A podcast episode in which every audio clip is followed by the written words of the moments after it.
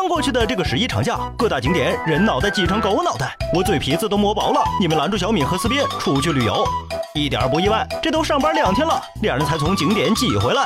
本来还想安慰下他俩，没想到小敏竟然反咬一口，埋怨我没有抱大腿阻止，还舔着脸说要是生活在古代就好了。小敏，真不是笑话你没文化，要是穿越回古代，你连城门都出不去。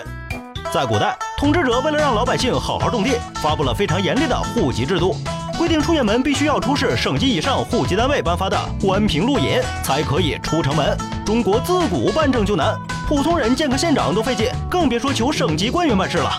加上古代的交通水平有限，国家又对马匹进行管制，普通人出行基本靠走。就算你有一双新款阿迪，一天能走多远？所以老百姓没事儿基本不出门，很少有人考虑放假去哪儿旅游的问题。而且古代治安环境不好，很多运输和服务行业的老板都兼职做强盗。《西游记》里唐僧的父亲陈老爷子就在走马上任的途中被船夫杀害了。虽然小说有杜撰成分，但大部分情节还是来自现实生活的。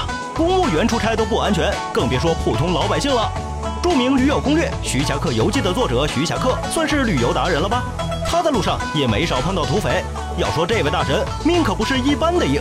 在云南被抢了马，老先生愣是从大理走回了江苏。不过大多数人不会为了出趟门这么拼命，所以古代常跑货的商人都会请镖局来保护自己。雇保镖加上人吃马嚼，得花很多钱，但是少挣点总比遇上劫匪把命丢了强。普通人出行不方便，大官们出趟门更费劲。倒不是说官员的人身安全没有保障，而是出发前准备工作太麻烦。先不说安保人员的调配，单是后勤就得准备一阵子。那时候没有飞机高铁，一出门就是十天半个月，从枕头被褥到零嘴小吃，就连拉屎用的马桶都得自己从家里带。万一宰相半道闹肚子，总不能让人家去路边小树林解决吧？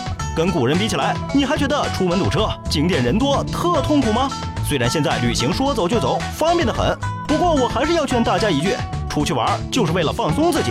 如果弄得比上班还累，倒不如躺在家里吹吹空调，看两集冷知识，实惠呢。